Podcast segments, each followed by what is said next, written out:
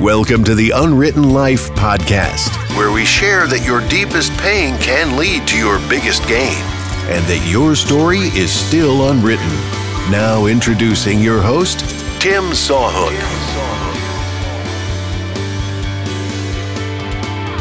Welcome to the show today, everybody. So excited to have you on board with me for another episode of the Unwritten Life Podcast. Again, I am your host, Tim Sawhook and I am blessed to have you guys with me today. If you're in need of hope and encouragement, you have come to the right place. We have an awesome interview for you today. It is very raw, it is very powerful, and it's really going to touch some lives out there today. So I want to put that out there at the beginning. But before we get into all of that, um, we have to have some thank yous. Thank you to everybody who's been listening. Really appreciate it. Last week we had a lot of downloads, um, a lot of conversation going on, and people really connected to Katie Bryant's story. Not so much that, you know, everybody like, oh, great story, great podcast. I was getting messages saying, you know, this really touched me. I could really feel her power of her story. Uh, I'm now listening to it for the second and third time. I've passed it on to other people to listen to. And that is amazing. That means all of you are part of the Unwritten Life family and you are spreading that message of hope and sharing that inspiration with others. And that's what the whole purpose of the podcast is, is to let hope be a revolution in people's lives and that it spreads like that, like wildfire. And you guys are doing that. So thank you very much. And congratulations to you for doing that. That means you are impacting lives as well. Also, don't forget, we are going to have some bonus episodes coming up. I talked about it last week briefly there's going to be a segment called Ask the Coach. It's going to be a life coach. And right now, some people are like, you know, I hear these stories of people who have been through it. And now they've come through on the other side with success and maybe some hope and maybe some direction in their life. And how do I get that? Where do I stand in the unwritten life? How do I achieve that? How do I attain that? Well, we're going to have a segment on where we're going to give practical ideas and tips on how to achieve that unwritten life, how to get to that next step, and leading up to that, I'm going to be asking questions of you guys. I want to know your questions that you have. I'm stuck. Where do I need to go? Things of that nature. And we're going to answer those on the air. And hopefully it's going to touch lives and it's really going to add value to your day. Before we get to the show today, here's a quick word from our sponsors. Are you ready to pack your bags and get away? Let exclusive travel partners help you plan the perfect vacation. From all-inclusives on the beach to your own European vacation or taking the family to Disney World, we are here to match the perfect vacation to your needs and budget. And best of all, our service is always free. Contact us at exclusivetravelpartners.com. Mention code unwritten for a $25 travel credit to use on your next vacation with us. At Exclusive Travel Partners, you are always the VIP. Well, like I promised at the top of the show, we have another amazing episode. I've had the privilege of meeting our guest today. Her name is Jessie Richardson. She is a personal trainer. She is a wife. She is a survivor. And she is an overall badass. Here is my conversation with Jessie Richardson.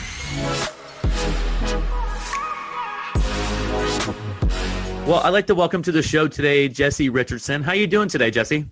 Oh, I'm so good. Today's been a great day. Good. I'm so happy that you agreed to come on and tell your story and share it with people. So Jessie has a very powerful story, and I think it's really going to impact a lot of people's lives, and it's we're going to give some awareness to some uh, things that are really going on out there. But before we get into that, like I do with all my guests, I want to know from the beginning. Let's start from the beginning. What was it like growing up for you, Jessie? You know, I think I had a pretty normal childhood. I, um, I had a sister, and she was almost the same age as me, 14 months apart, in fact. Um, she was uh, she was the athletic one. Um, she was um, the stable one, I guess you would say. Um, and we were pretty inseparable um, for you know a long time. My mom owned her own business. She made pillows for a living, um, and you'll come to find this later. But um, I now I'm an entrepreneur and I think that's a part of who I am and I think my mom helped to build that. Um, that's cool. My, do what? So that's cool. Yeah, it is cool. It is cool. And my dad worked full time, um, corporate America. Mm-hmm. He's an engineer, um, brilliant though. And, you know, my dad actually he grew up in a boys home and his he didn't have his parents and um, you know I, I think that he worked really hard to give us the life that you know you could only really like I really felt like when I was like five, I was like, we're rich. Like we weren't rich. At the time we had this brand new house and, you know, it was this, um, mm-hmm. it, you know, it was this place in our world where I was like, wow, we're really well off and we have this really wonderful life. And, um, you know, I think I think it's just what you imagine. It's a, you know, you're you're playing in the summertime in the pool with your sister, and um, then you have to go to school, and everybody hates going to school, and then you get home from mm-hmm. school, and it's the whole nine yards, you know. Um, and so that's kind of where my world started, and it was nothing special. Uh, maybe it was special to me, but it was just like a childhood, and it was a great childhood, and I had great parents. Where did you grow up at? at Keller, Texas. Actually, I started off in North Richland Hills, Texas. I was born there, and then we moved at the age of five to Keller, Texas, which is where I live now. All right, so you stayed in Texas. All right, so Texas girl. A little bit, but I came back. all right, so Texas girl at heart. You stayed there. You left, came back. All right. So as you're growing up and stuff, where does your story start to evolve a little bit as a as a young girl? Yeah, um, you know, it's so interesting. Um, I think my story started to really evolve when I was uh, about nine um, we went on vacation and I, um, it was a normal family vacation. We went to the beach. We are staying in this like condo um, and I felt I had this moment. Um, I was playing with my sister and I had this moment and it's, um, it's like a brain, something happened in my brain and, and things kind of switched. And, um, and in that moment, I, I developed um, for the first time ever uh, mental illness. And it's, and people, you know, sometimes people say that they were born with it. And then, you know, but I, mm-hmm. I don't think I was born with it. I think that um, I think something something in an instant in my body turned and nothing happened to me to make this ha- make this happen. Um, but I, something just turned inside of my brain and I can remember the instance and I can remember the moment. And, you know, I was really, I was never the same from that point forward. And it, um, it triggered a series of changes in my life. Um, and I developed um, severe OCD, um, which over time developed into severe um, separation anxiety and severe sleep insomnia and severe depression. Uh, and that's that started at nine. And um, you know, this is many years ago, many moons ago. This is in the 90s. Right. And people didn't really, you know, there weren't, if there were words for these things, um, they didn't talk about them back then. It wasn't like you don't just, you're a child having problems, take them to counseling. That wasn't right. back then, you know? And so that's really where things started to turn for me. So as a young girl, age nine, you have this switch in your mind and you're starting to feel differently and you're not sure what's happening. What is young Jessie feeling at this point? What did you feel like? Did you feel like I did something wrong? Something bad's happening in my body? What was going on? Yeah. So um, this part's one of the hardest parts to tell. Um, but it was this weird moment where all of a sudden um, I, I felt like I was hearing voices and I, I can't there's no other way to explain it than that. Now, did I physically hear voices? No, but I felt a presence and it was speaking to me. Mm-hmm. And at nine years old, I, I had not been taught about sex. I had never been abused, um, you know, to my knowledge, I guess, um, but I've never been abused. Um, and this voice was basically telling me that I had to have sex. Um, at nine years old and, and I didn't even know what sex was. And mm-hmm. I remember when I had this like meltdown and I'm, I'm, sitting there with my mom and I'm, I'm trying to explain to her and I'm, you know, at nine years old, you're scared to even have that conversation with your mom. Right. And I explained to her what I was feeling and she tried her hardest to understand, but she doesn't know what's going on. And, mm-hmm. and ultimately she thought maybe I was having like a bladder infection. And right. so we sat on the toilet and I was panicking, you know, and I'm, I'm having this I'm having this voice and this thing happen to me and I, I have no tools at all to understand even how to at nine to, to even handle this situation. And again, I still don't even know what sex is. I mean, I remember her asking me specifically, what is sex to you? And I didn't even have an answer. And so it's, it's a very weird thing, but I was mm-hmm. definitely having feelings. Um, and it was very scary, very scary feelings. Um, and so anyway, she sat me down the toilet thinking maybe it was a bladder infection. Right. And she told me, I remember that she said, you know, sweetie, your heart and your mind control your body. And the only, what's crazy is that that carried with me for the duration of my experience. And I would have this panic attack and I'm sitting here having this panic attack and I would just rock. And that's all I could do. I just rock and I would say, your heart and your mind control your body. And I would sit there and I'd hold myself and I would rock.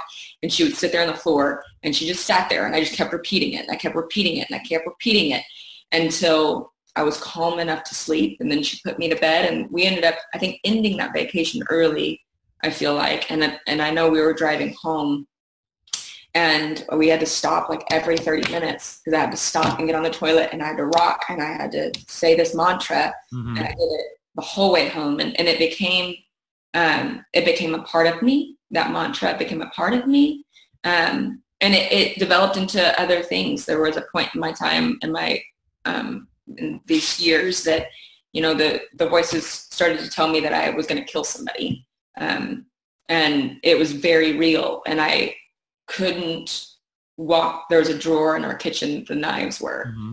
and then mm, it was that I was going to kill. It was mainly my mom. I was going to kill my mom with the knife, and I wasn't going to be able to control that. And I couldn't walk past that point in the kitchen um, without the mantra. Um, mm-hmm. And every time I saw a knife, I had to say the mantra. And um, my, my, mom would take naps on the couch, and that's when it would be most vivid to me. And I would have these voices because mm-hmm. I'm awake and she's asleep and I, it's opportunistic and it, it's, it's a voice and it's telling me it's going to happen and it's going to happen whether I want it to happen or not. And um, I would sit in the corner of my room and I would rock and I would say, your heart and your mind control your body, your heart and your mind control your body. And I would rock and I would rock until the voices went away. And it's weird. I mean, does it sound weird? Yeah, it does. Definitely sounds a little strange because nobody can fathom what that's like. No one can fathom being at that young age, having these very big imprinted feelings on our minds, hearing those voices. I mean, these are severe things. At nine years old, you're thinking, I need to have sex, not even knowing what that is, not even having the language to convey that to your mom when she asks that. You know, you're not emotionally ready to discuss that as a nine-year-old. And then also have these feelings later on that you were going to kill your mom and having to have that chant over and over again. Um, when you guys got back home, what was your parents' role in this? Did they take you to doctors? Did they say, we need to find out this, that, and the other? What happened? Yeah, so um, they took me to a regular doctor um, to check for a bladder infection. That's, mm-hmm. that's the only doctor I went to. Um, you know, back then it wasn't it wasn't a thing, you know, to take you to a counselor or a psychiatrist. And I think you know, specifically in my family's world, it wasn't a thing. We didn't talk about that. Nobody in our family had gone to a counselor. Mm-hmm. Um, nobody had gotten help. Um, and, you know, I think like, the biggest thing is that my mom, she was there and man, she, she didn't, she didn't stop, man. She stayed right there. In fact, she changed her whole life. She stopped sleeping in the bed with my dad and she started sleeping in the bed with me. Um, so that if I had a panic attack or an outbreak, she would be there. Um, and then you know my dad what unfortunately happened is i fell really far away from my dad. And my dad fell really far away from my mom. Mm. and my sister and my dad they got really close. But my mom and my sister fell really far apart. And so this this was a pretty pivotal thing because it, it really destroyed my family. And you don't you don't know it you know until you're older and you can look back as a married woman and say that that's what happened.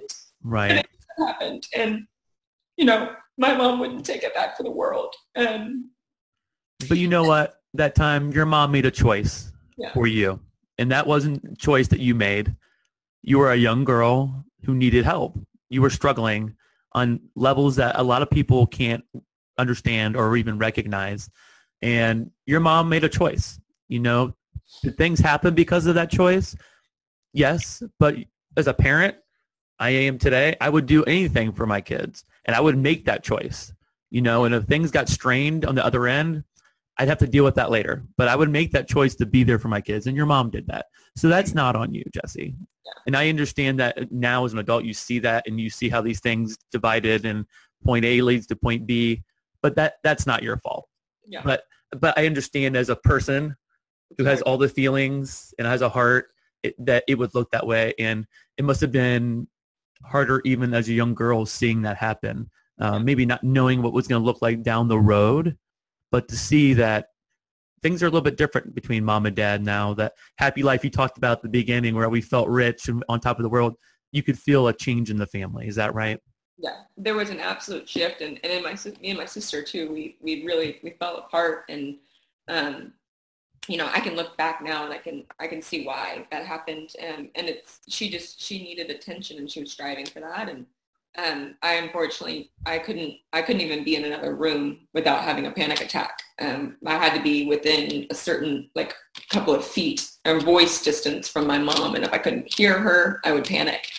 Um, and you know, there's a lot of things that go into that, but I think you know ultimately, you know, I wish my parents had had more tools back then. Um, right. I wish they would have known that they could have taken me to a psychiatrist. You know, I wish that they could have known that, but they couldn't have, and they didn't. And um, you know, I think you know one tip I have for parents now: um, if you see something, say something. If you see something, take them. What's the worst that could happen?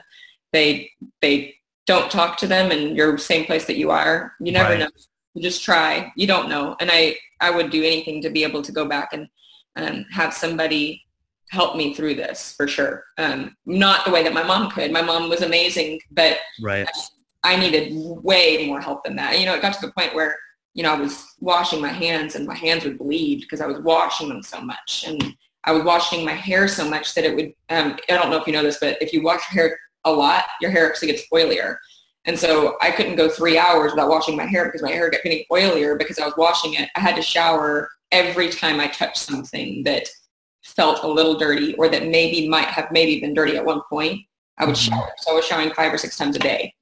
Um, and so it was causing a ton of, well, first of all, I broke out with massive acne and um, I, you know, I also had OCD. So then I would pick the acne. And so then I had craters on my face and I had craters on my body because I was picking and picking and picking. And it was all OCD, you know, mm-hmm. and all these things, they're all weighing together. And it's, it's the washing that's making my skin break out because there's not enough natural oils. And it's, there's just all these crazy things that you don't realize are happening.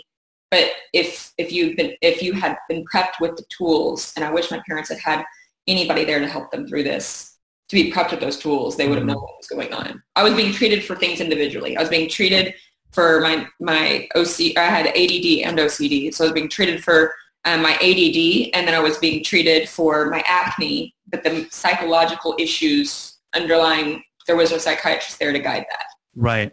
So, growing up at this point, what age are you when this is happening? I'm somewhere between well, I know it was fifth grade when the hand washing happened. Um, and just for the audience to know, um, I have not talked to my family about this besides my sister. I have not talked to my family about this. Um, I don't have a chronological timeline because where my family is now, it's not a healthy place for us to be able to talk about this.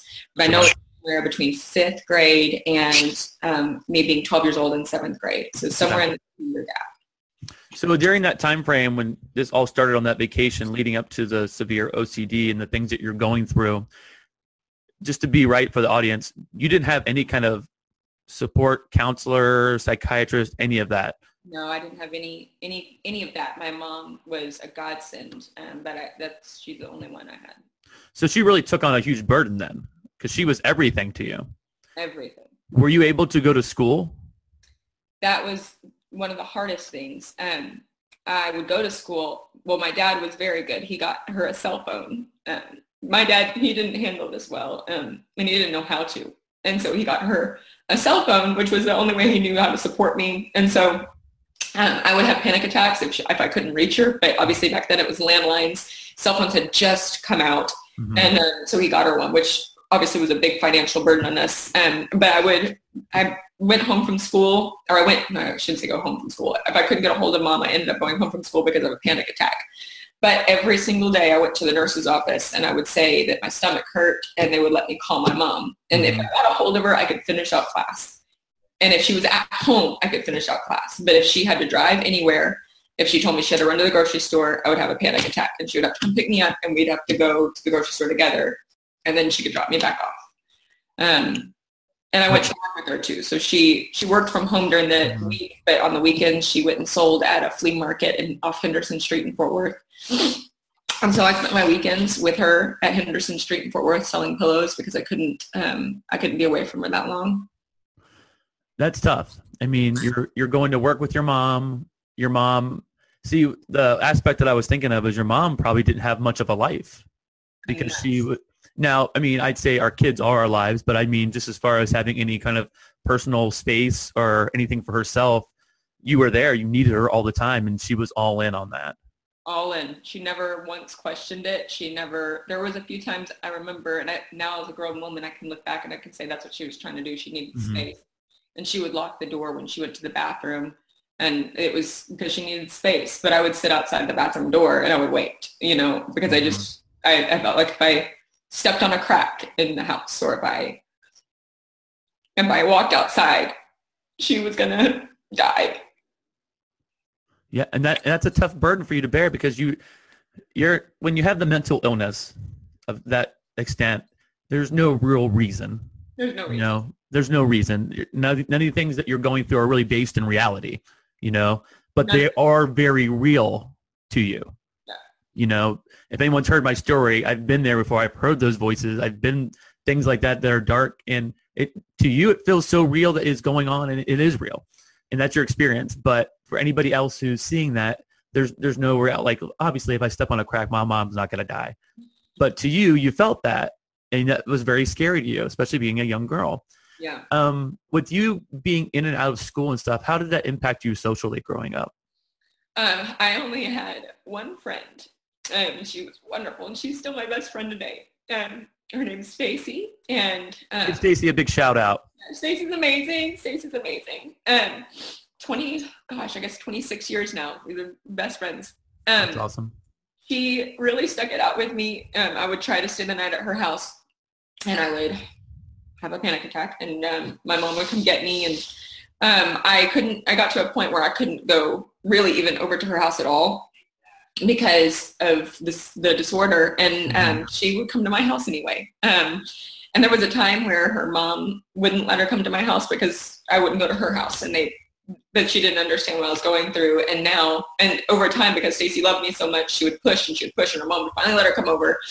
But all of my friendships and all of my relationships, um, they only happened if they happened at my house. And Stacy was really the only one I had until I was in seventh grade. Um, that was really, she was kind of my go-to light. And we, we started um, our friendship in kindergarten. Um, and so, you know, there's many years of it. And and so she's she she was with me the whole way and she still is she still is today i mean we can go back and talk about some of those things now and she's one of the few people that remembers those terrible times Right. She went with me to my mom's work at the flea market which is a dirty dirty dirty nasty place She went with me because i wanted her there but i had to be with my mom and so she was really wonderful That's amazing. You have that friend then and still now today who stood with you during that time. Let me ask you about like a different aspect of this. Um, so we said that, you know, your mom probably felt very isolated. Did you feel like you were your family's dirty little secret? Like nobody knew what was going on outside the walls of your home and the school? Um, I didn't. We we weren't super close. My dad didn't know his family, and then my Mhm. mom's dad died when she was young, and I had some. I had my grandparents.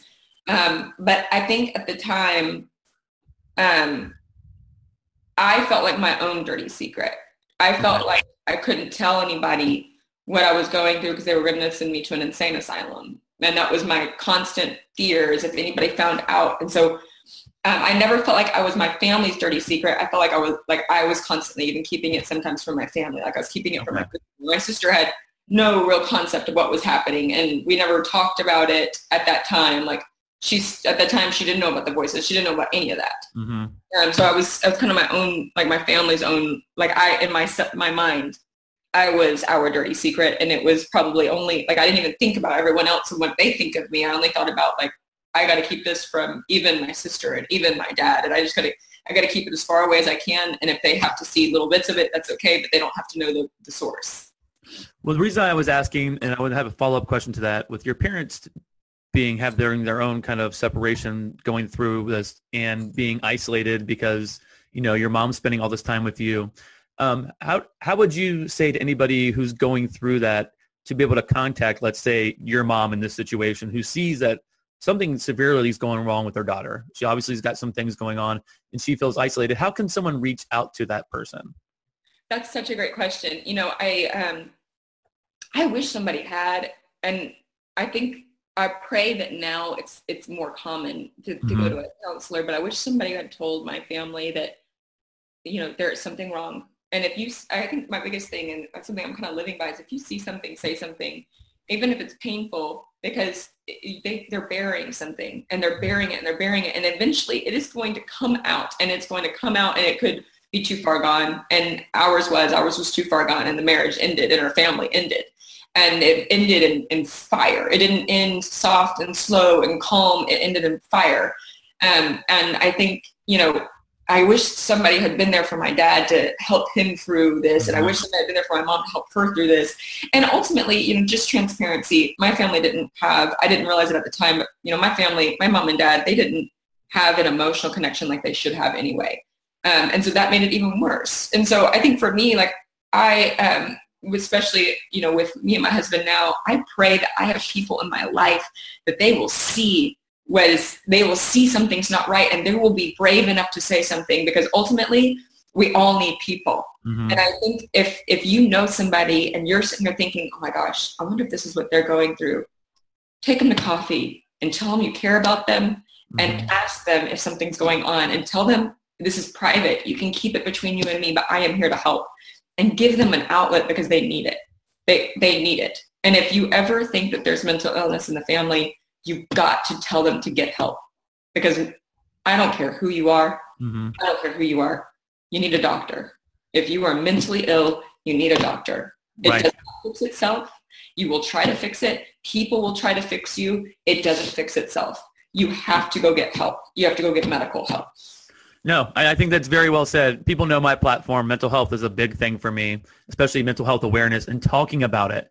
Um, being sick in your head is no different than being sick anywhere else in your body. And you shouldn't be ashamed of that. It's just a different kind of sickness. And mental health touches everybody. And I wanted to use this analogy on my podcast and I didn't do it. I met, I wanted people to picture sitting down at a dinner table with everybody and you have all the fancy cups and plates and napkins there and someone spills their cup and the water spills all over the table and touches everything. That is mental illness in a family. It touches everybody. And there's everybody who knows somebody who's been touched by it. And you know what? If you spill water on a table and it touches you, you don't try to hide and just take the table out and throw it in the garbage. You talk about it and you deal with it. And I want you guys to know, if you've been touched by that, it's okay. Talk about it. Just like Jessie said, people don't want to feel isolated. I don't mean to get on the soapbox about mental illness, but it's a big deal. And I think it's important to say mental illness is okay. I agree. I want to be just as simple as saying I broke my arm it's okay. People wouldn't judge you for a broken arm and they shouldn't judge you for mental illness either. So as you're growing up and then you see your family splitting apart and you, you really don't have any connection or relationship with your dad, um, how did that impact you as far as relationships with younger boys and men? Were you seeking attention that you didn't get because you didn't have that anymore? I, absolutely did. You know, and I, it's interesting. So I told you that as quickly as like that switch turned in my brain that mm-hmm. this illness like occurred, it also turned off. Um, not the OCD, but um, the depression and um, the voices. Those those turned off, and it happened. I was 12, and it was overnight. My mom was sleeping in my bed with me one night, and the very next night, I couldn't have her even put her hand on me. So I want to bring out one more thing to this. I mm-hmm. wish I had had tools and I wish my mom had had tools because I can't imagine how painful that must have been for her to go from having to hold my hand every single moment of every single hour to all of a sudden she would touch me and I would freak out. I would freak out. And that is something that I think a lot of people probably go through and they don't mm-hmm. even realize that it's happening. Um, and they don't realize that um, that's still the mental illness. I was still sick you know, and so my, my everything switched for me. I couldn't have her touch me and that was the OCD. And so everything just turned. It went from one end to the next end. And I think, you know, over a course of this period of time, my sister, she's developing and she's becoming this beautiful, beautiful blonde, like bombshell of a woman. And she's mm-hmm. becoming this, um, this incredibly athletic and incredibly smart um, girl. And um, meanwhile, like I'm in this like very broken place. And, you know, she kept getting like these, these accolades and I kept um, like hiding in the shadows. Mm-hmm. And, and then I would try to follow her because I was like, okay, I can do that. I can be, I can be her. I can do that thing that she's doing. And I would try and I would never succeed at it. And, you know, all the while I'm, I'm, my sister's pulled so far away from me and I, I feel so alone Mhm. and and you don't have any real place to go in this in this period and you don't really know where to where to be and where to go um, I, I I think for me like I started to um, I well I found Jesus first off um, that was a really powerful thing and the story to finding Jesus is a long one because you know there's no Christianity in my family we did not grow up Christian Mhm. so how I found Jesus is a whole nother podcast but um, I found Jesus and you know it was interesting I was very misguided and um, I got I got better enough I got better enough to feel like I could help other people and I found myself reaching out to people that I think were broken Mhm. um, and that I could save. Um, and it, that is so crazy to me looking back now because it's so misguided um, and it's so broken. And and I, you know, my parents were separating, and you know, I don't think that they were in a place to even be able to like nobody felt like they could say this isn't right and we're going to stop it because they were trying so hard just to not push our, us kids away further that's what they were trying so hard not to do. And ultimately what ended up happening is um, my first, um, I had a, a boy, I got, uh, I went into high school, I'm 14 um, and I'm dating and uh, I had some good relationships, um, fun relationships, relationships you have in high school, just normal relationships. Um, and I went from that into um, a really bad one. And I think like this really bad one it all stems from insecurity. Um, I think that's the only reason you do those things, Mhm. insecurity. Um, and I, I can't say that for sure, but I can definitely say that, you know, I fell into a bad relationship that if you looking at it from the outside, you would see it and you would say, this is not right and this is not good, but I didn't see that. Right. That's wild to me that I could see that. Um, he was older. I was um, I was 15 um, when we started dating. Um, I think I might have been. uh, yeah, I, I was I was 15 when we started dating. Uh, he was 18, and um, I think I just turned 15. And you know, I'm dating this guy, and um, I end up losing my virginity to this guy, and um, you know, it it's a weird thing because you know you you think you're so close to somebody and then things start to fall apart and um, they you know you do everything you can. I think sex is such a scary thing because it, it makes people feel like they should fight women specifically feel like they should fight really hard to maintain a relationship regardless of its health. And um, and that's pretty much what happened. I, I lost my virginity to this guy and everything changed. And um, he became very possessive. Mhm. and um, you know it started it started verbal you know um, he would tell me things like you know you don't need to wear that to school. And you don't need to put makeup on i used to dress very cute for school Mhm. and he would tell me that i didn't need to do these things and then you know if i continued to do them eventually he would tell me that he feels like i'm doing them because i want to impress other other men other guys Right. and so, you know, you're like, well, I don't want you to feel this way. And so you start to change your behavior and you stop wearing makeup and you start wearing sweatpants to school. And, um, you, and then, then all of a sudden he doesn't want you hanging out with certain people, you know, Mhm. and, and you love this person. So you're like, you know what? Okay, well, I won't hang out with this person. But, but first what they do is they just invite you over every single day, you know, and they, they Mhm. start to fill your time. And Right. when you start to hang out with other people, they blame you. They blame you because you don't care enough about them to want to spend that moment with them. Mhm. And there's no healthy boundaries at all.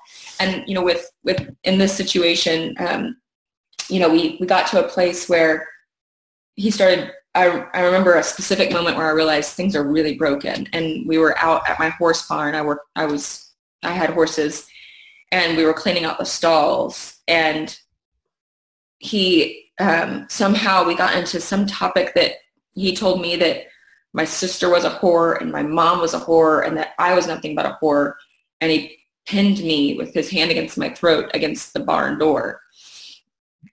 And I don't really remember how I came down from that. I don't remember where we went from there. I I was 15 years old and I was in love with an older guy and Right. we're in this place and I'm a I'm a fighter, man. And I mean, I'm sure, I'm sure I would not have let him do that. So I'm sure that when we when he let me down or whatever, I probably slapped him. I don't even know, um, which obviously is not healthy, but I'm I'm sure I did. Um, well, you were fighting. You were fighting for yourself, so that, that's it's okay. It'd be different if you were just going around slapping people in the face. Right. That's your own story. If you're if you're protecting yourself, that's okay. Let me Yeah. ask you a question real quick. Yeah. Because I, you're telling me how things are getting bad. When it first started, and you talked about you had just become, you'd really found God, and you were out, you're trying to save people, and but you didn't have value for yourself. It doesn't sound like you felt like you were worth saving at this point. Is that what led to being so vulnerable and being open to something like this? I'm sure it is. I know that for me, um, I was pouring into a particular woman at this time, um, and she was helping me in so many ways. And I, I don't know exactly what happened, and it's embarrassing for me to say this, but I think that I clinged onto her so tight that at some point she had to put a boundary up, kind of like I did with my mom, and she had to put a boundary up. Um, and when I lost her is when I lost my value, I think. And right after that is when this situation happened with this guy. Mhm. Um, and so I think I was finding my value in people. I was finding my value and my love in people. Um, and I didn't really have it of my own. I didn't, um, you know, I didn't, I didn't, I didn't feel like I belonged anywhere and I didn't Right. had anyone. Well, I think, I mean, if you, what we've talked about already in the podcast is you went from being in a school where you only had one friend and now you're starting to develop as a young woman to get that attention from somebody, especially a, a, a male and an older male, you know, when you lost out on your dad, that must have been a good feeling for you. Because if you go from just having one friend that you could barely have a sleepover with to getting attention from boys, who who's not going to feel better about that, right? yeah, I'm sure. Yeah, it makes sense now. Yeah, absolutely. So I don't, I don't, I want to put up anything on this podcast saying that anybody who gets in a relationship, it's their fault. It's not your fault, you know, but I just wanted to, for your story, I, I can see it kind of unfolding going from, yeah, you know, all these different things. I don't have any value to someone loves me and they really want me and they want me all the time. What's wrong with that? And then things start to develop, getting a little worse for you. Is that right? Yeah, and I think too, um, you know, whether he he meant it or didn't mean it, you know, he Mhm. would talk to me about some of his emotional troubles and turmoils, and I think that that made me feel normal, mm-hmm. made me feel like I can help because I've done that and I've been there. Right. I can help you, you know, and I think that I don't know if that was manipulative or not. Looking back now, I feel like it was. But now I also, as a grown woman, I can say, you know what, maybe he was really sick. You know, I could go both directions with this. Um, and I try not to judge because ultimately, well, you'll hear the rest of my story. Um, and I think ultimately he was sick. You know, you don't go down this path if you're not, or maybe he learned it. I don't know. Um, but, you know, in, in the end, what ended up happening is, you know, this progressed and that was the verbal um, i feel like i remember a pitchfork i feel like i might have thrown a pitchfork at him right after this um, against the wall thing um, and i don't you know i think that when you fight back women when we fight back and i don't you know people out there that have actually studied you know domestic violence um, you know from my perspective when you Mhm. fight back it gets worse um, you should if you're if you're in a dangerous situation, you know, sometimes staying quiet and leaving in the dead of the night, um, as an analogy, is is what you have to do because it um, you don't realize how strong men are, um, and I didn't realize how strong men were until this. Um, but over time, you know, we we had some circumstances where we would um, we would get an argument, and um, I remember the next time he touched me, he shook me. Um, and the moment, you know, he shook me, he knew he had done wrong and he grabbed me and he hugged me.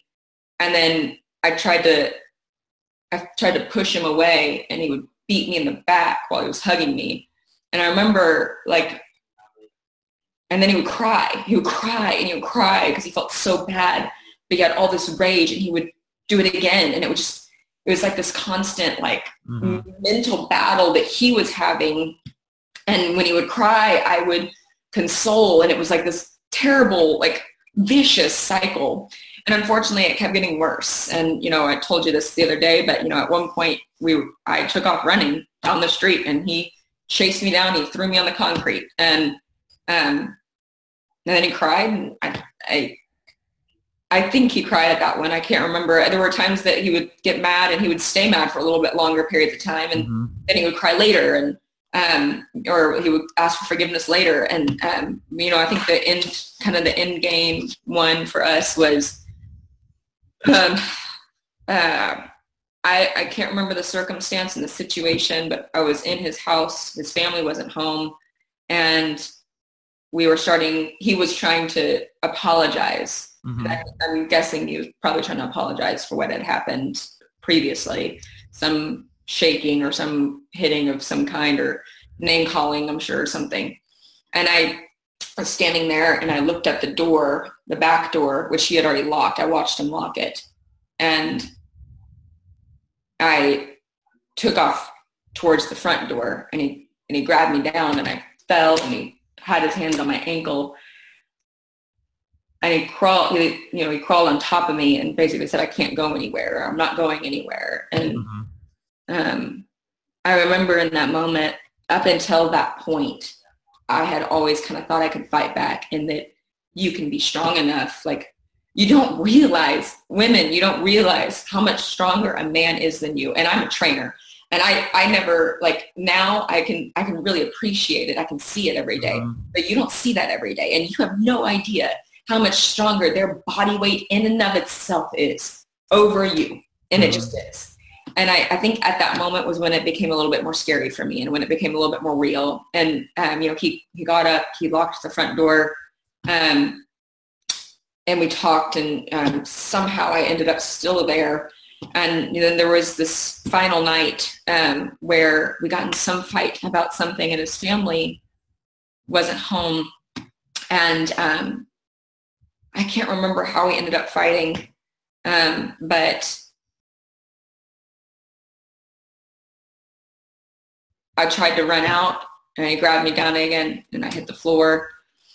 And somewhere along this we ended or we got up and I think I slapped him and um, he grabbed me and this is the most violent I think he had gotten um, and he threw me on the bed and um, he was straddling me and he um, he was calling me names and I said I was very mad um, and I I said can imagine.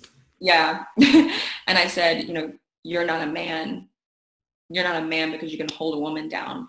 You're nothing but a pussy. And I spit in his face. Um, and he had his, he had my hands pinned and he just slapped me and backhanded me and slapped me and then backhanded me. And then um, I don't remember too much after that. I know I hit him back. Um, at some point though, his family came home and it was like I went home and um, we never talked about that. Like we never talked about that experience to my knowledge. I don't remember ever talking about that. Um, roll around a couple of weeks later, we are not really talking anymore. We're not dating anymore. Like we've, en- it's ended. It's, we are for the most part ended. I mean, we were, we were still like texting every now and again, but I think we had Right. terms that it was over. Um, Hey, Justin, let me ask you a question real quick. I didn't want to interrupt your story there, Yeah. and I. But before we go any further, you talked about a lot that the pattern was he would either slap you, hit you, say something to you, verbal abuse, but then immediately apologize and say he was sorry. As an adult now and probably dealing with other ladies, how common is that in an abusive domestic violence situation? so so common. In fact, I ended up pressing charges, which we'll talk about in a little bit. Um, and it, I only pressed charges. I actually lied for him and lied for him and lied for him whenever the police came to me about this because somebody reported the the bruises. When they when that happened, I lied for him for days, and they made me sit in the police office at school hmm and they would hound me and they would you know would batter me with questions and I would lie and I would lie and then they would catch me in a lie because I had said one thing then I changed the story later and it was I was always blaming myself. Like I you know I tried to jump out of a moving vehicle and he grabbed me. That's not true at all. Um, he grabbed me and that's why I had handprints on my arms. You know like there were other stories but I would make these lies up and Right. um, these stories up. And um, you know when this was whenever it finally like came full circle for me tim is when they handed me a pamphlet and they said he probably did this to somebody else and they didn't say anything and they didn't do anything and Mhm. that's why it's happening to you and if you don't say something and you don't do something it's going to happen to somebody else Right. and that was like the ultimate decision maker and it, it was so true because i looked at this pamphlet and it talked about how it starts with like this verbal, like this possessiveness, and then this verbal abuse, and then it goes to the actual abuse, and it's a Mhm. chronological circle, and then the apologies and all of these things, and it was like, oh my gosh, I can't believe I'm here. I can't believe I'm in this place. Mhm. I can't believe this is me, Did you feel like you were looking at a blueprint of your relationship right in front of you? right in front of me. And the, the biggest thing was we had only been together about nine months. Wow. The idea and one of the things that I'm pretty sure either one of my family members or the police officer, Dr. Ha- or, um, Officer Hamlin said to me was, you've only been together a short time. If it's gotten this far already, where will it be a year from now? One thing I wanted to bring up when we had talked about your story, we did a phone call a week ago or so. You talked about what a big hero the officer was to you. And what did that mean to you that someone recognized something and stood up for you when you really couldn't stood up for yourself? What, what was that like for you? Oh my gosh, I will. Um, I should really reach back out to him because, you know, he wouldn't even he wouldn't stop, man. He could have easily like given himself a a break and just let me go because I lied and I lied and I lied and I kept saying that none of those Mhm. things were happening. And he could have just let it go because I was not giving up. And I can't tell you how many days I had to sit in that office. It felt like a century, but he just kept pushing and he kept pushing. And if it weren't for him, I don't know if I would have had the courage to do what I did and to to actually press charges. Um, and once I did, once it was time and I had to press charges, the the officers called my parents, and up until that point, my parents didn't know. Nobody knew um, this was happening. Nobody. I think my best. I think one of my best friends at the time, Kara. No, she didn't know because I told her after. It was um, Mhm. it was after. So yeah, I think at that point nobody knew what was going on. My sister was the most aware Okay. um, but not she didn't know that abuse was happening she just knew she did not like him um, she didn't like how he was pulling us away and um, you know i think for me to have that person that well first of all i should say that somebody else that was i had a big brother big sister i was a part of that program when i was younger hmm and that person because i didn't have any, very many friends um, she was that person for me and i hadn't talked to her in years and she was the one that saw the bruises on my face when i was doing my school id and um, she's the one that reported me. And so you know two weeks after or you know i think it was probably 10 days after it happened i had bruises still on my face and then i roll around to um, you know going to school and day one of school is when officer hamlin brought me in and man, he just wouldn't give up. Now, I, I, I confided in Jennifer that this had happened, and um, and she had the courage to step in and say, I'm going to tell Officer Hamlin. And Officer Hamlin had the courage to just stay on me until I confessed it to him and took took charge. And I think that's a defining moment for my life. Um, I think I take a lot of pride in that I finally did something. If Mhm. anything, if anything, I hope it helped him to see that both of our rela- like our relationship was not healthy on any stretch of the imagination. Right. And I think he was probably sick. And I think I think I know I was sick. I was incredibly depressed. I had a lot of stuff going on, which is why I ended up allowing any of that to happen. And I think I think so many people don't realize how important their role could be in somebody else's life Right. realize all it takes is one word. All it mm-hmm. takes is you just say one thing and you might change everything for somebody. Right. I don't know where I would be if that hadn't happened in my life. I wouldn't take it back either. I think I learned so much from it and I want to be able to pour into other people that are going through it. And I actually think that this guy, I think that I hope that me taking the steps that I did, I hope he knows it's never okay for the woman to hit a man and it's not okay for a man to hit a woman. Ever. That's never Absolutely.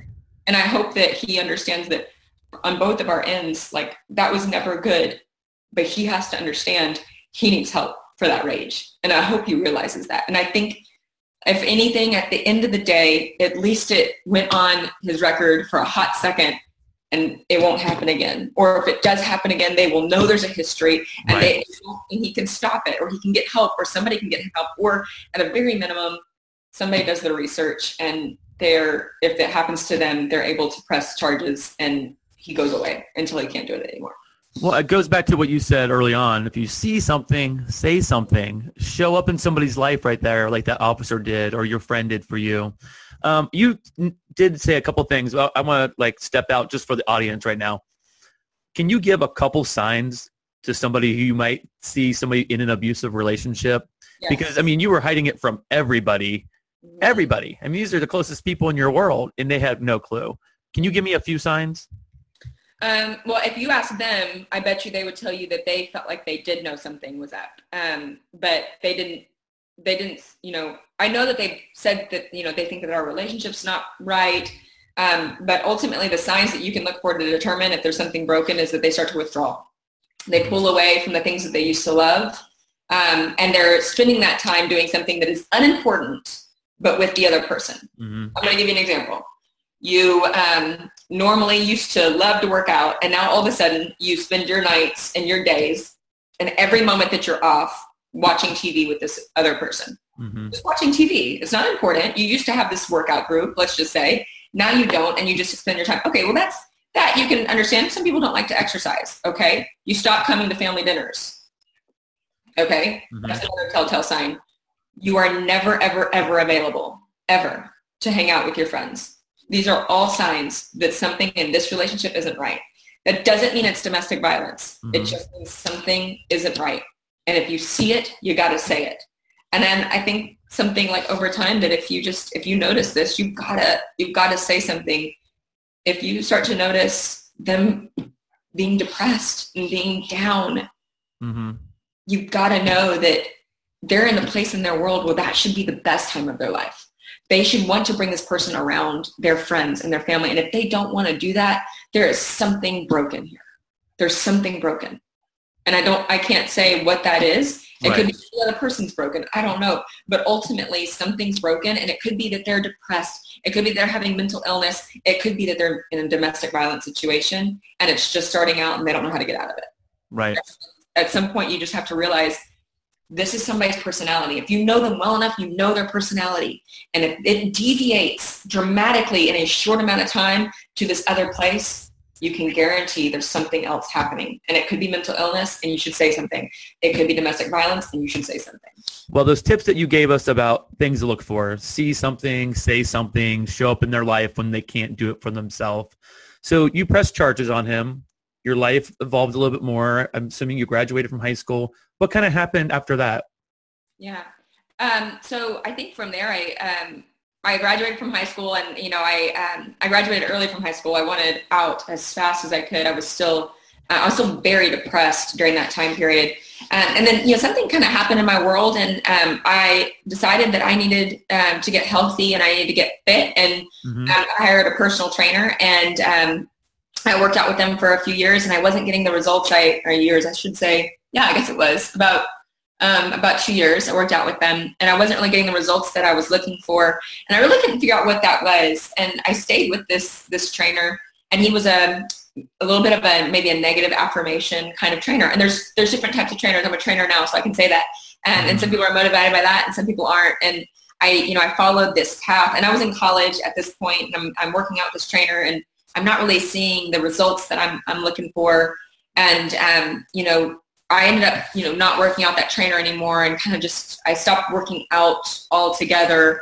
And um, I had a circumstance happen and it's wild and this is a whole other you know podcast but the trainer that I, had, I know As you can see, we're going to have about 10 podcasts with Jessie. She'll be back. We a lot of um, one of those tra- that trainer that I had um, he he died of a heart aneurysm while working out at the gym. Um, which by the way during this process I um, I Wow. actually was working at the gym. And um, when this happened I wasn't at the gym that day um, but I worked there at the gym for him and he owned the gym. And when he he died um, it was just a shock to everyone. And um, but it was a you know it was it was a horrible experience for everyone um, but what was really interesting is that there was this this other guy that I didn't even really know. And um, he was, had a heart of gold and I'd seen him in the gym a hundred times. His name was Mhm. Glenn Johnson.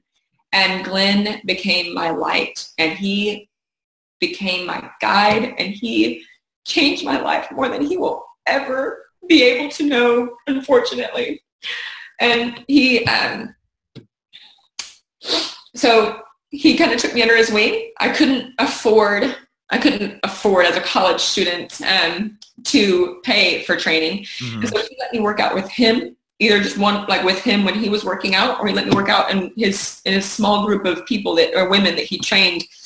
And um, he used positive reinforcement and he would tell me that i'm doing so good. And he would um, you know just give me a lot of affirmation. And he would text me and tell me i needed to be at the gym at eight o'clock in the morning. You know like he would give me these things that nobody had ever given me before and um, and just attention in general and um, you know, over this time period, he helped me learn how to eat, and he just he poured himself into me. And um, you know, one day I just um, I looked in the mirror and I realized that I'm finally beautiful. I finally feel comfortable in my body. I finally feel like I'm healthy. And mm-hmm. I had gotten my cholesterol from I had a cholesterol level of 273 when I was 13 and it had raised all the way back up when I was in my 20s.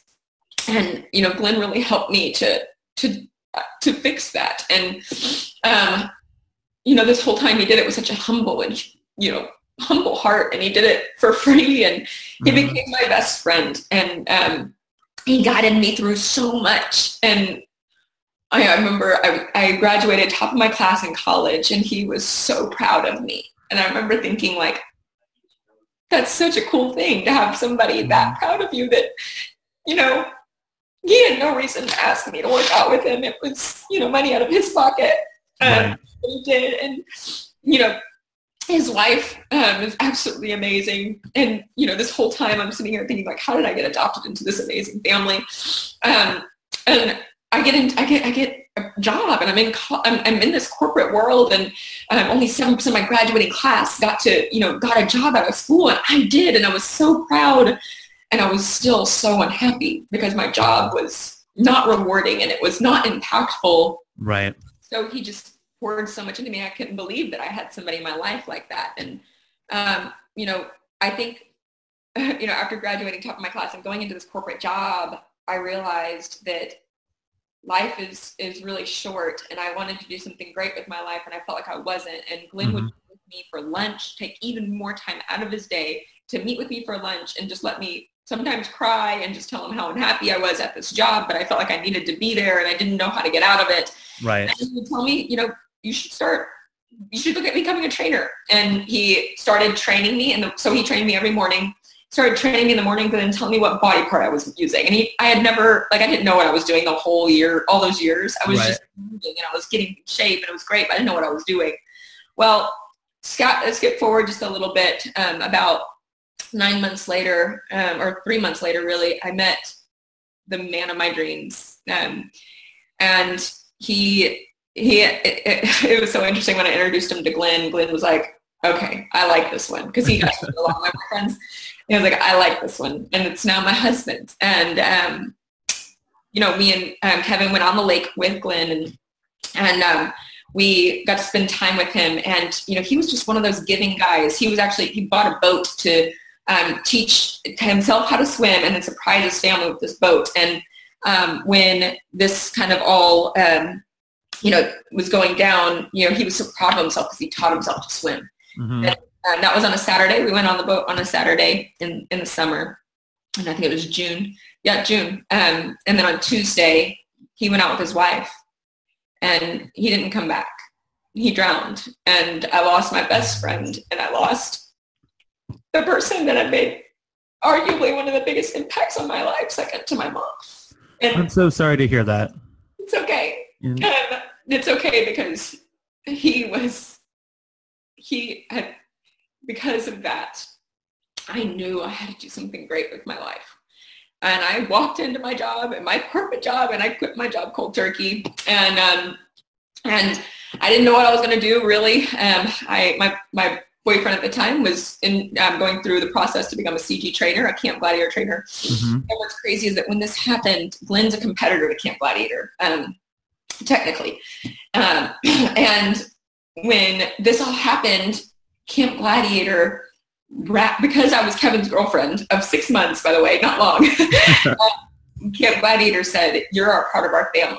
And if Glenn meant that much to you, he means that much to us. And the founders from all the way in Austin, Texas sent money trainers from Austin, Texas sent money. Campers from across the Metroplex sent money to his um, search and recovery and funeral fund that I created. Mm-hmm. Um, and I was able to walk up to his wife the day after the funeral and hand her a check for $7,200. And That's amazing. Amazing. $5,000 of that came from Camp Gladiator trainers and campers and the founders. And to me, that was like God saying, this is, this is your family now. Like Mhm. this is where you need to be. And it was all over from there for me. And I, um, I poured everything into Camp Gladiator, but my whole life into Camp Gladiator. Mhm. And, um, and that's changed my life, you know. Um, you know, now I, well, well, we'll talk more about that in a minute, but, you know, I, I think that God does things in mysterious ways. And I don't think that's the only reason. I think there's so many things that Glenn got to do in his life. And it's, he had you taken away way too early. But I always believe that God has a bigger plan and he knows what he's doing. And Absolutely. Nicole, his wife, by the way, she's amazing. And she has a husband now and a, and a baby, well, not a baby anymore, but, you know, a kid hmm they have a daughter too. Um, it was his adopted daughter. He was he married into a family, and um, so she wasn't he wasn't his biological daughter, but it might as well have been. Glenn loved her so much. that they're a tight family, and I get to watch where their life is now, and we all miss Glenn so much. But um, you know, ultimately, I, I know he's looking down and he's proud. And Nicole, she'll tell me sometimes. She'll message me and tell me how proud Glenn would be of me, and it's pretty cool. Well, Jessie, let me just say why this is a very emotional story, and you've been fighting through tears and smiles and laughs the whole podcast. And I say this to all of my people who are on the thing on my podcast is uh, thank you for your strength. Um, you guys don't get to see her sitting here and she's telling the story. I can see her feeling it and like just reliving these things. And it's very hard doing this and coming out and giving all these, I say dark, dirty secrets about yourself is not easy at all. You have to go to a real dark place again to relive that, to experience it. And Jessie's doing this for the greater good. She sees that this podcast has the potential to spread that message of hope over and over and over again. And she's willing to do that right here. And let me say also, I think everybody out there needs to be a Glenn. Yeah. Find somebody and pour into them for no other reason that you see potential not for monetary gain, not because you want to be popular, doing it just out of your goodness of your heart. Be the Glenn. And that's going to be our hashtag for this podcast is be that Glenn. Be out there showing love in practical way to people, invest in people, connect with people, and just love on them. And look what that did for Jessie. I mean, her life is forever changed because of a man named Glenn. Yeah. And I mean, and I can't be understated at all. So really thank you for being strong and sharing that story about Glenn. My And- And you talked about um, that you were wrapped up in this family of Camp Gladiator. What is Camp Gladiator? What is that all about? Yeah, so we're an all-outdoor adult fitness program, and we started, gosh, nine years ago, almost 10 years ago now. Um, and uh, really, we, we meet in parks and in parking lots, and we're just, we're a community of trainers that are out to uh, impact our communities while working on a team together. We pour into each other, we share ideas, and we create a culture that is all about impacting lives, not just through fitness, Mhm. but all in all. And we, we pour that into each other. And, um, you know, our mission is to impact um, as many lives as possible through fitness and putting people together. And our vision is to be absolutely everywhere that we, we can find people. We want to be in every state. We want to be in every city because we believe that when you bind, when you bind people together in a way that, that builds positivity, your lives will be changed unmatched unmatched just like Glenn's was for me what Glenn did that for me and now I get to be a part of a company that wants to do that across the nation and that is a cool thing That is an amazing feeling for sure. So Camp Gladiator, you guys are about working out, but it sounds like you guys are in the people business. we're All about the people. Mhm. And I say this to a lot of people. If you invest in people, I don't care if it's in your business and everyday life, you win all day, every day. You can't go wrong with that. And it sounds like you've landed in an amazing uh, opportunity with Camp Gladiator. Um, I had a couple of final questions for you. And you've talked a great deal about being in this abusive relationship and how that really impacted your life through as a young adult, not really having any value and things like that. If someone is listening today and they are in an abusive relationship, what bit of advice or hope can you offer for them to not necessarily get out, but to just day by day to offer that them hope? You know, I think the bit of advice that I can give that I wish I would have known then is to find somebody that you can talk to, anybody, and it's it's got to be somebody that that you can trust, but it's also got to be somebody that's got a different head on their shoulders than you. It can't be the same person. It can't be your sister, and it, and it's sometimes got to be a counselor. And I recommend you do that because um, you can love somebody so much and still be in an abusive relationship, and you need somebody to help you get through that. Um, I think you know I'm I'm a little bit biased because I did get out, but I got to say that if you can get out, like you have no idea, the grass is so much greener, and if you just if you just find the courage to just take a step, you're gonna you're gonna be so glad, so glad you did. And I can't even believe I have the life that I have now. I'm so incredibly blessed. I have the best husband who never raises his voice and just, you know, he's absolutely amazing. And I have I have so much confidence and mm-hmm. I was so broken then and I didn't even realize how every day he was breaking me and he was making me feel less and less and less to the point where I didn't feel like I had any value at all. And there is green grass on the other side, but it takes a lot of courage. You just got to say, I'm going to take it and I'm going to mm-hmm. take that courage and I'm going to run and I'm going to, I'm going to find that grass. I think that is amazing advice. I mean, from a person who has gone through it, who has now come through on the other side through so many things, I mean, I think we scratched the surface of your life, of so many things that you went through from a young age to a young adult to a young woman to where you're at now. Um, this is real proof of that things can change. That if you someone invests somebody, invest in somebody, things can change, and that God's grace can do amazing things in your life. Um, I, am sure you would say exactly the same thing. 100%. Um, I, I think you have an amazing story here, an amazing outreach. And if somebody wants to talk to you and confide in you and get answers from you, how can they connect with you, Jessie? Yeah, so you can reach out to me um, on my Instagram account, just fit Jessie hashtag just fit Jessie too. You can do either one. Um, and I'm happy to, to reach out to you back. I am, um, I'm all about it. I want to pour into people. That's one of my, my goals, uh, my path in life is that I want to be able to be a light for other people. In fact, I wrote my, um, my own core mission statement and my mission statement is to be a positive light and a light in everything that I do from my work to my communications and the people I talk to and how I talk to people. I want every single thing I do to build positivity and to build light into their life. So please do reach out to me, Just Fit on Instagram. If you're not an Instagram person, that's okay. You can do um, Facebook. Um, I'm Jessie Lane Richardson, um, Facebook backslash Jessie Lane Richardson, and it's uh, Jessie I-E, and Lane is L-A-Y-N-E. So J-E-S-S-I-E L-A-Y-N-E, and then Richardson, just like it sounds. Well, to make it even simpler for people, I will put this in the show notes of the podcast. Wonderful. So it's easy. So people can just click right on it and get right in touch with you. Um, I think your core mission statement, you really exude that. You're living that light. I see it from you. I hear it in your voice. And even prior to this, when we talked before, you're just high energy, high, you're just, you told me I'm happy. I'm happy to be alive. I'm happy I can put my feet on the ground and go and work out today and make an impact on people's lives. So you're doing that every day. Um, I can't tell you how much I appreciate you coming on the podcast today and sharing your story. It's my joy. It is my joy. If I can help anybody, if it even reaches just one person, I am happy.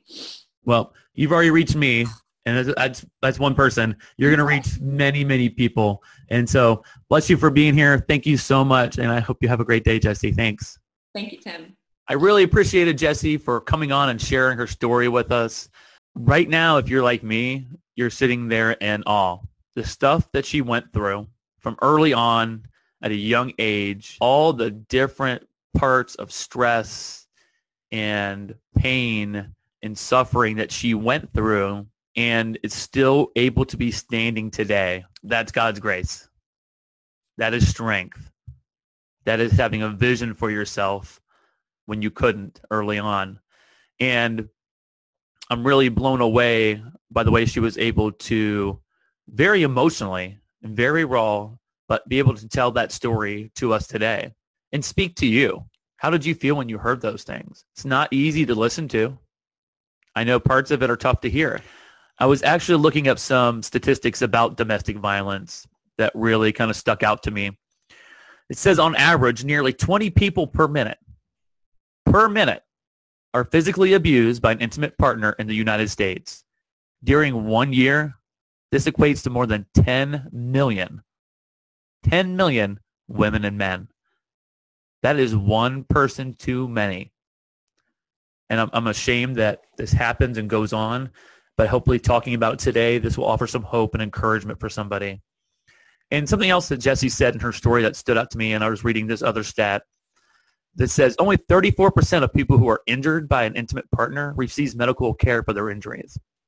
And it reminded me of her story when she talked about that nobody knew what was going on in her life. That the bruises, the marks on her body, injuries she sustained from those violent attacks were made as excuses of things that happened elsewhere else, where I was getting pulled out of a car and things like that and hiding all of that. And that's why I think a lot of abuse goes unnoticed because no one is getting that care and no one is getting that medical attention that they need for those injuries and those emotional scars. And that's why we wanted to talk about it today on the podcast. Like I said at the very beginning, it is a very raw and powerful story, but it is a real story and it's a story that needs to be told. And we could not thank Jessie enough for being the strong person to tell that story. Like in Jessie's story, when you're at the hands of someone who's abusive, you really start to devalue yourself. You start to believe the lies that person's telling you. And sadly enough, you start to feel comfortable by the lies because with the lies, everything's a little bit easier. Where if the lie is that I'm no good, I can never achieve anything, I'll never be good at anything, no one will ever love me, then you can start to use those lies as a crutch in your life. Like, why even try to put myself out there? No one cares about me anyhow. Why even try to go after that job? I really don't have any good qualities. Why would I want anyone ever want me? And when we start to believe those lies as that crutch, it really holds us back. And so what I'm challenging you guys to do, if you're out there and you're believing some of these lies that have been told to you, they're not true. You do have value. And it's true. Some of these things that you're going to have to do in your life are going to be a little bit hard. Like I said, the lies are easy. The lies that we carry are easy sometimes as a crutch. But I want you guys to focus on something that's a little bit hard, that's actually true, and that actually can be done. And I know if you're in that dark spot right now and you don't see it, you don't feel it, that you can get there, but you can. Is it going to be a little hard? Yes. It's going to be a little hard to get past that and to believe the new things about yourself, to believe the things that are true, to believe the things that are possible, to see that future and have that hope outside of that relationship, outside of those lies. And I really, really want that for you. So focus on positivity, focus on the future for yourself. And I'm focusing on all that for all of you guys. And don't forget to be a Glenn. We talked about Glenn in the show. Show up in somebody's life. Be a Glenn. If you've ever had a Glenn in your life, you know what it's like to have someone unknowingly pour into you for no reason at all, no personal gain, but just the pure joy of seeing someone succeed. And if you've ever had a Glenn pour into you, we want to hear about it. We want to celebrate that person. We want to celebrate the Glens out there, the Glens who are really just showing up in people's lives and making a difference. So if you have a Glenn story, make it a comment on our Facebook group or on Instagram and share that. And we want to talk about it on the podcast. We want to celebrate those people who are out there, giving positivity in the world and speaking truth into people. How amazing is that? So don't forget, be a Glenn to somebody else.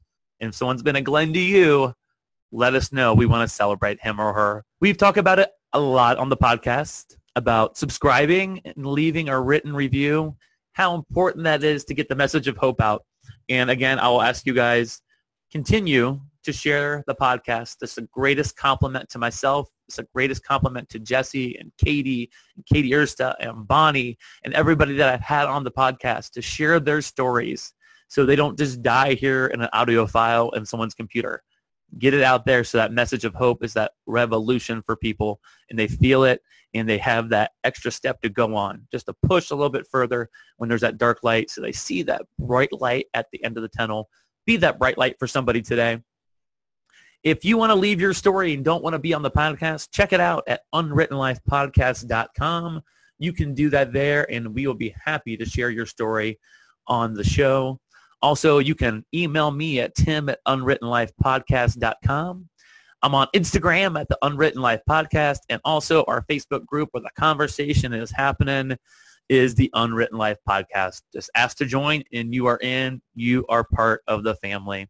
I can't tell you how much I appreciate you all listening, how much it means to me every week to see people downloading the show and then sharing it and talking about it and encouraging the people that have been on the show and telling them how much it means to them.